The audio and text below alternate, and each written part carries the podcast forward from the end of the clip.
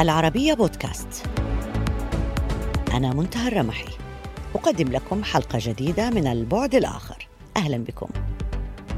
منذ سنوات تستثمر الصين في مشروع الحزام والطريق عبر إحياء مسارات بحرية وبرية ترتبط صناعتها بالتجارة العالمية وتزيد من إمكانية النمو الاقتصادي للصين. أما روسيا فتعمل على إحياء الممر الشمالي الشرقي للتجارة مستغلة زيادة معدل ذوبان الثلوج في القطب الشمالي وهو ما كشف عن أقصر طريق بحري بين الصين وأوروبا. بينما عملت مصر على تطوير محور قناة السويس واستثمرت المليارات في تعميق وازدواج الممر الملاحي. هذه المشروعات تذكر العالم بأن الممرات البحرية هي فعلا شرايين التجارة والاستراتيجية العسكرية وأن خطوط الطيران أو خطوط النقل البري لا تغني العالم عن الممرات البحرية التي تنقل حوالي 80% من تجارة العالم. فيليب بومب مراسل واشنطن بوست الذي قام بتغطية قمة بايدن بوتين الأخيرة قام بتخصيص مقال تحليلي حول وضع موضوع الممر الشمالي على أجندة القمة. المقال حمل عنوان لا تفوت أهمية مناقشة بايدن بوتين حول القطب الشمالي وقال فيه سيكون المحيط المتجمد الشمالي المفتوح مفيدا بشكل كبير لروسيا من الناحيتين الاقتصادية والجيوسياسية. أكثر من نصف الخط الساحلي المطل على المحيط هو أراضي روسية يمتد لنحو 15 ألف ميل. حول أهمية الممرات البحرية والاقتصادية والاستراتيجية وصراع القوى الكبرى عليها اسمحوا لي أن أرحب بضيفي من القاهرة الفريق مهاب مميش رئيس هيئة قناة السويس السابق ومستشار رئيس الجمهورية المصرية لمشروعات محور قناة السويس. أهلا بك معنا سيادة الفريق. أهلا يا فندم. أهلا بحضرتك دعني وأنت طيب. سيادة الفريق في بعض الدراسات تتحدث عن أنه مبادرة الحزام والطريق من خلالها بتحاول الصين تغيير شكل النظام الاقتصادي في العالم؟ وعندما نتحدث عن قناة السويس كجزء منه إحنا نتحدث عن ممرات أخرى البعض يرى أنها ممكن تكون بديلة أو مهددة للقنوات التقليدية. هل, هل فعلا الصين بتلاحظ أنها بتحاول تغيير شكل النظام الاقتصادي حول العالم من خلال الطريق؟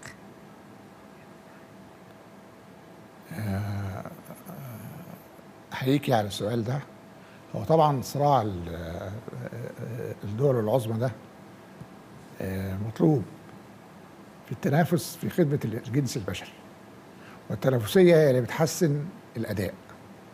لكن لغاية دلوقتي أو مستقبلا كمان في قناة السويس قناة السويس دي أقصر طريق من الشرق للغرب في قناة بنما وفي القناة قناة القطب الشمالي, الشمالي. تمام؟ تمام. إحنا في تنافسية بيننا وبين بعض لكن الصين عايزة التجارة بتاعتها الصناعة بتاعتها تنتشر في العالم كله. ده غرض اقتصادي وسياسي. فاحنا لما جينا نحفر قناة السويس الجديدة أو نطور نفسنا إحنا نطور نفسنا في قناة السويس على طول. لقينا إن السفن حجمها كبر. أو حصل فيه تطوير في بناء السفن. فلازم القناة كمان تتطور عشان تتماشى مع التطوير اللي تم في بناء السفن. فعمقنا القناة ووسعنا القناه واختصرنا زمن الابحار زي ما قلت لحضرتك من 22 ساعة ل 11 ساعة 50% shipping is time و is money يعني كل ما انت خسرت الوقت واختصرت الفلوس أو التكلفة يبقى انت هتبقى قناة مرغوب فيها. لو إحنا اتكلمنا عن قناة القطب الشمالي القطب الشمالي بقى إيه؟ ست أشهر. مجمد وست أشهر يعني ذوبان شهرين مجمد شوية وبعدين أربعة السائح. النهارده عشان واحد يبعت التجارة بتاعته ما يقدرش إيه يستنى أربع أشهر لغاية لما التلج إيه؟ يسيح. عملوا تجربة عدوا بعد ما خلصوها يعني عدوا 47 سفينة في سنة دي أول تجربة. إحنا بنعدي أنا عديت مش انا إحنا يعني كلنا عدينا 80 سفينة في اليوم. هو 47 سفينة في السنة. فمفيش مقارنة في الحتة دي. وبعدين أنا الجو عندنا في منطقتنا رائع. صحيح في نفس الوقت قناه السويس بتطل على البحر الأبيض طيب. والبحر الأحمر. مسيات الفريق مع. كل هذا الصراع اللي عم بيصير على المستوى الدولي صراع اقتصادي وتجاري على مستوى العالم. إحنا فينا نستفيد من موقع العالم العربي التجاري. كيف ممكن نقدم مناطق تجارية حرة نقدم آه، صناعة بينية على مسارات التجارة بين الشرق والغرب؟ يعني كيف فينا نستفيد من هذه الفرصة بحيث تصبح لصالحنا ولا, ولا نتخوف منها على الإطلاق؟ ده لازم نستغلها. لازم نستغلها بحاجة اسمها صناعة القيمة المضافة. يعني ممكن جدا أي منتج ما يصنعش كله في مكانه يصنع جزء في مكانه وجزء في المنطقة إيه الاقتصادية اللي موجودة تبع ناحية القناة يعني. ليه؟ لأن إحنا برضه عايزين نشغل ايادي عاملة. ونشغل الشباب بتاعنا. ففي ناس كتير جدا فعملنا نفس الفكرة اللي حضرتك بتقولي عليها دي في المنطقة الاقتصادية لقناة السويس. وسمحنا للناس اللي بتعبر إن هي ممكن تصنع عندنا عشان يختصر رحلة من بلده. إذا كان مصدر يبقى يصنع عندنا يصدر من عندنا على طول على جهة الوصول. فأيوة هتخلق رواج اقتصادي. كل قناة هيتخلق رواج اقتصادي حولها علشان تختصر الوقت تختصر التكلفة تقلل التكلفة علشان دي هتبقى تنافسية عالية جدا ما بين أمريكا وأوروبا والصين في السيطرة على السوق العالمي في الفترة القادمة. آه، حضرتك ذكرت نقطة مهمة أنه كل هذا التنافس بده بده يكون في نهاية الأمر في آه، صالح الإنسانية وصالح البشرية بس لا يوجد خدمات بالمجان. هناك من يقول بأنه محاولة فرض حتى آراء سياسية تغيير شكل الاقتصاد النفوذ الجيوسياسي في المناطق هو تحدد طرق المواصلات هذه وتحديدا الطرق البحرية الآن لأنه آه، التجارة العالمية في في معظمها 80% من التجارة العالمية يمر عبر الطرق البحرية. ما رأيك كيف ممكن تواجه مثل هذه مثل هذه الأطماع أو النفوذ الاستعمارية أحيانا؟ آه، طبعا ده ممكن. ويمكن أنا على أتكلم على مصر يعني. قناة السويس. الفكرة دي اتعرضت على آه، محمد علي باشا اللي كان آه، حاكم آه، مصر في البداية فكرة قناة السويس ورفضها. وقال كلام خلى المهندس يقول كلام مش مش صح. قال إن قناه السويس لما هتشتغل هتبقى مطمع لاحتلال مصر. يعني ربطوا التجارة هنا بالايه بالسياسة. وإحنا عندنا حرب 67 من قناة السويس حرب 56 من قناة السويس حرب 73 من قناة السويس. يعني بقت منطقة آه، العين عليها كلها. لكن كمان هي اللي رفعت مستوى مصر ومستوى الدخل من العملة الصعبة لجمهورية مصر العربية. ففي كل حاجة ليها حلوها ومرها. إحنا دلوقتي في يعني في عالم عايش كله في سلام تقريبا واللي يهمنا الجنس البشري بقى. يعني واحد هوصل له الدواء أسرع والغذاء بتاعه أسرع والقطع الغيار بتاعته أسرع. يعني كل حاجة أسرع فمش معقول ألف اللفه دي كلها وأسيب الايه الطريق السريع. الطريق السريع. فإحنا الطرق السريعة. بس حتى نحقق هاي الغاية دائما سيادة الفريق. المقارنه آه، وجهة النظر الإيجابية اللي حضرتك بتحدث فيها حتى تحقق هاي الغاية لابد أن يكون هناك عملية تأمين حقيقية للممرات البحرية العالمية كي لا تقوم دول مارقة. مثلا مثل إيران اللي بتهدد الملاحة في بحر العرب في أكثر من مرة حصل هذا. آه، آه، إمكانية التأمين هذه هل هي هل هي سهلة؟ هل هي مقبولة؟ خاصة مع التقدم التكنولوجي اللي عم بيصير في العالم. طبعا كل بلد حره في قرارها. إحنا بنأمن قناة السويس. بحاجه اسمها قوات تأمين قناة السويس. لأن الناس اللي بيعدوا من عندنا أو بيمروا من عندنا دول برضو أمانة في رقبتنا أثناء المرور. فلازم وقناة السويس هدف كمان بالنسبة لأي حد معادي إحنا لازم يبقى في كل قناة ليها منظومة تأمين ملاحي وتأمين بشري وتأمين للمنشآت. الأمن مطلوب كل أي بس هذا بيكون حاجة. مطلوب من الدولة اللي مثلا من مصر مثلا تأمين قناة السويس فقط لمصر ولا عالميا؟ لأنه التجاره عالمية بتمر منه وليس تجارة مصرية. يجب أن يكون هناك شراكة في مسألة التأمين. التأمين ده تأمين عالمي. لكن ما يهدد مصر إحنا بن إيه؟ نمنع هذا التهديد لمصر. لكن الصح إن إيه إيه إن كل بلد تأمن القناة بتاعتها. في تأمين ملاحي وتامين بالإيه؟ بالقوات. وفي تأمين بالأجهزة والمعدات. في تأمين أنواع كثيره من التأمين. لكن صح إن كل بلد يمر فيها سفينة أو كل قناة يمر فيها سفينة لازم السفينة السفينة دي تعتبر هي أرض الدولة اللي بتمر من عندي. فلازم أحميها.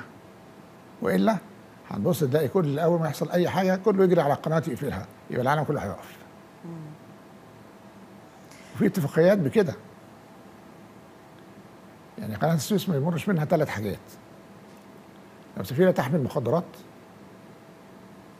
لو سفينه تحمل تجارة رقيق لو سفينة في حالة حرب معلنة مع جمهورية مصر العربية. دول ممنوع إن هم يخشوا. لكن أي سفينة تانية في حرب مع دولة تانية بتمر لأن ده أكل وشرب ودواء وقطع غيار ومصانع رايحة للناس. ما نقدرش إيه نوقفها. لكن كل دولة مسؤولة عن تأمين الممر الملاحي بتاعها واضح سيادة الفريق مهاب ماميش رئيس هيئة قناة السويس السابق ومستشار رئيس الجمهورية المصرية لمشروعات محور قناة السويس. شكرا جزيلا لك على المشاركة معنا في هذه الحلقة. من البعد الآخر ألف شكر.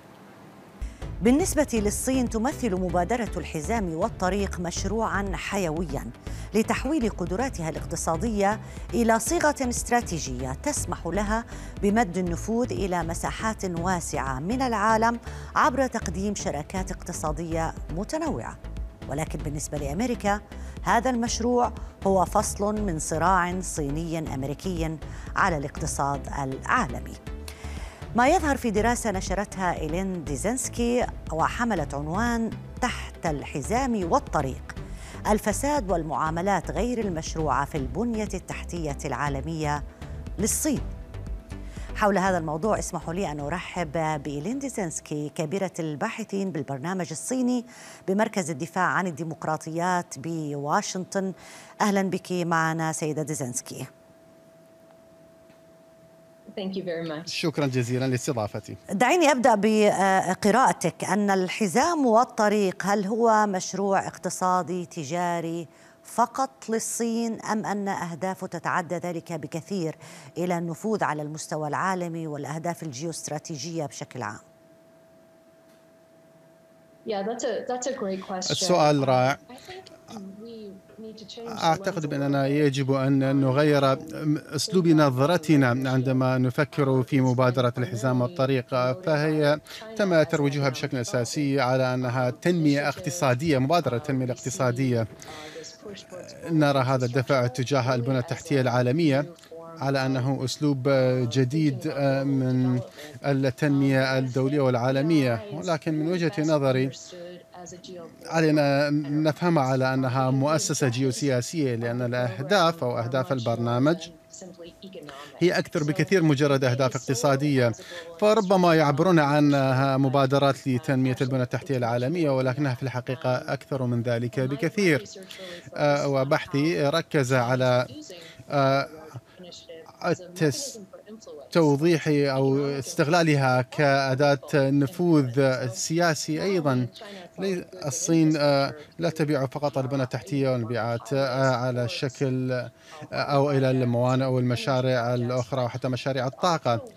ولكنها أيضا متجذرة في الفلسفة السياسية في أسلوب إتمام الأعمال وهذا يدور حول تصدير آه، النموذج التنمية الداخلي آه، للصين لمناطق أخرى حول العالم.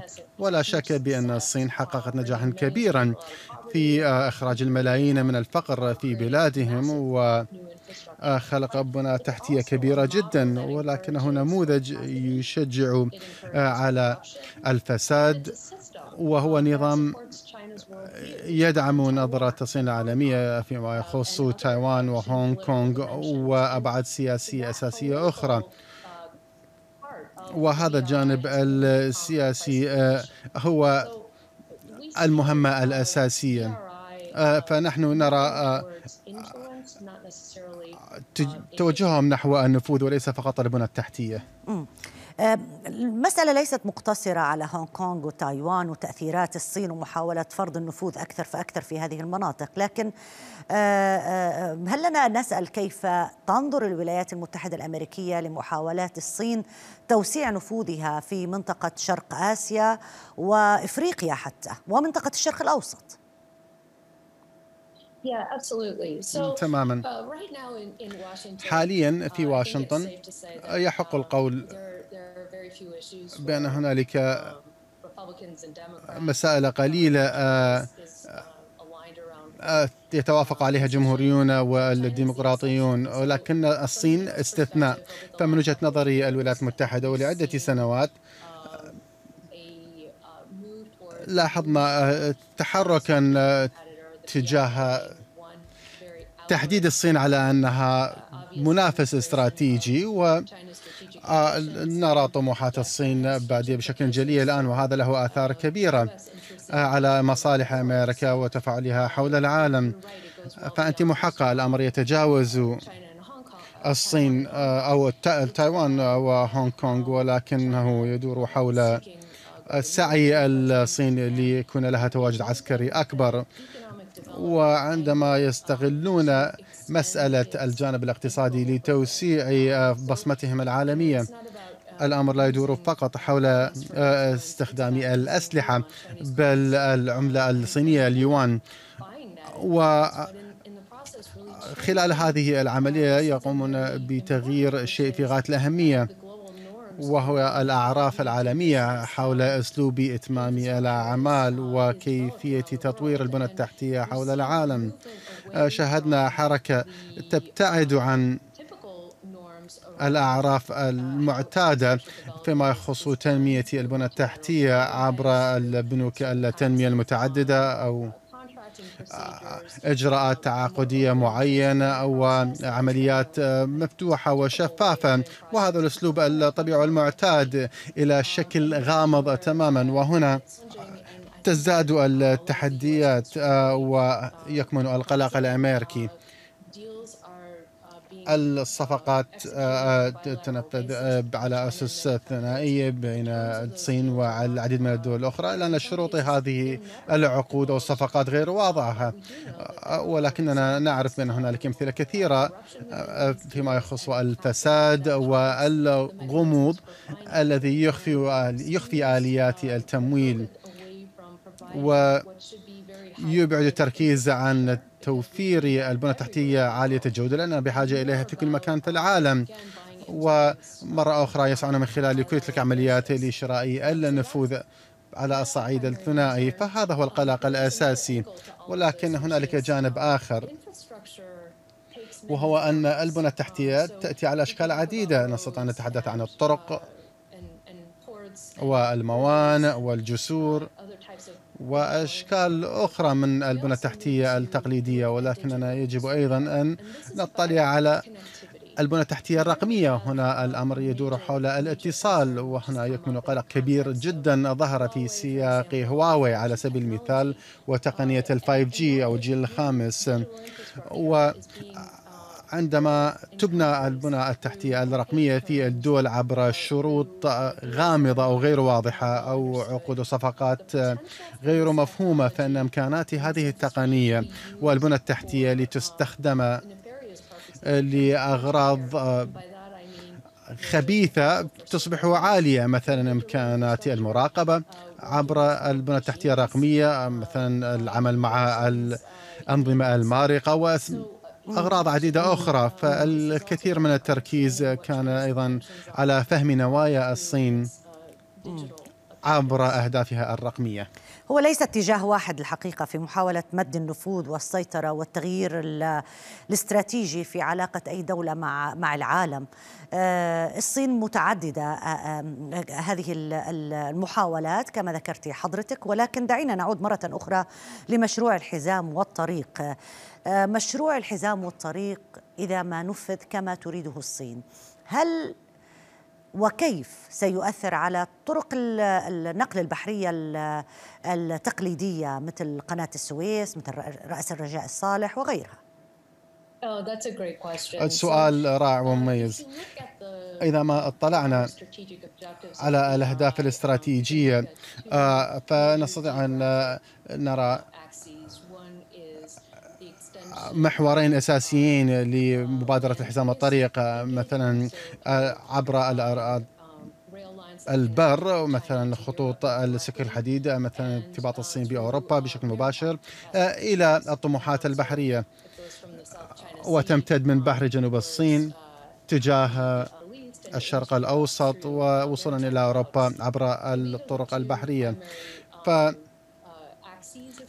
هذين هما آه، المحوران الأساسيان آه، تحاول الصين من خلالهما آه، الوصول إلى الطرق التجارية ولتأمين المزيد من الأهداف الاستراتيجية العسكرية. وهذا الشيء يجب أن نكون على دراية تامة. بها عند خاصة عندما واجهنا التحدي في قناة السويس عندما أعيق القناة حصلت عرقلة الحركة ف فالصين تسعى إلى الهيمنة والمحاولات على الطريقين سواء مثلا طرق سكك الحديد وكذلك البحرية واستثمروا كثيرا آه، في هذه الطرق آه، وعلى مر الوقت ستزداد آه، تنافسيتها. فهذه الديناميكية التي قد تغير أسلوب شحن البضائع وكذلك يغير الأبعاد السياسية حول نفوذهم. طيب هل هل هل ترين بأننا نحن أمام نوع جديد من الاستعمار؟ ممكن أن نسميه الاستعمار التجاري الجديد. يعني كلنا بنلاحظ محاولات الاستحواذ الصينية القائمة على موانئ متعددة على مناطق مختلفة بتمتد من من سواحل إفريقيا وآسيا. هل هذا نوع من استعمار تجاري برأيك؟ علينا أن نتذكر بأن تاريخ الاستعمار كان دمويا وعنيفا و كان يقوم على استغلال الضحايا الأبرية أنا لا أقول بأن الصين تفعل ذلك ولكن هنالك بعض أوجه التشابه مثلا آه، سرعة آه، توسعة الصين لنفوذها آه، مثلا الشروط السياسية المطلوبة من الشركاء مثلا التصويت بأشكال محددة فيما يخص المسائل السياسية مثلا في الأمم المتحدة. فهذا جانب. كذلك نستطيع أن نرى حيازتهم للموانئ وهي أيضا جزء من قصة التنمية. ثم هنالك تأثيرهم على النخب في دول عقد الصفقات معها. فالشركاء بهذا الشكل وهنالك وزراء في الصين مثلا هم اللي يسيطرون على الخزانات أو ليس المواطنون في تلك الدول هم الذين لديهم هذه الأصوات أو الآراء القوية فالأسئلة تدور حول البنى التحتية أو القيمة التي يقدمونها لهذه الدول. هل هي تصب في مصلحة المواطنين بشكل عام أم هي صفقات مجرد لمصلحة القلة؟ و هنا يجب أن نكون حذرين. مستقبلا وربما نستطيع أن نقول بأن هنالك حركة تجاه علاقات آه، يستخلصون منها مصالحهم وهذا شيء لا نريد أن نراه الآن أو في أي وقت من المستقبل آه، خاصة عندما تحدثوا عن الدعم البنى التحتية التي يحتاجها الكثيرون حول العالم ويحتاجونها بسرعة.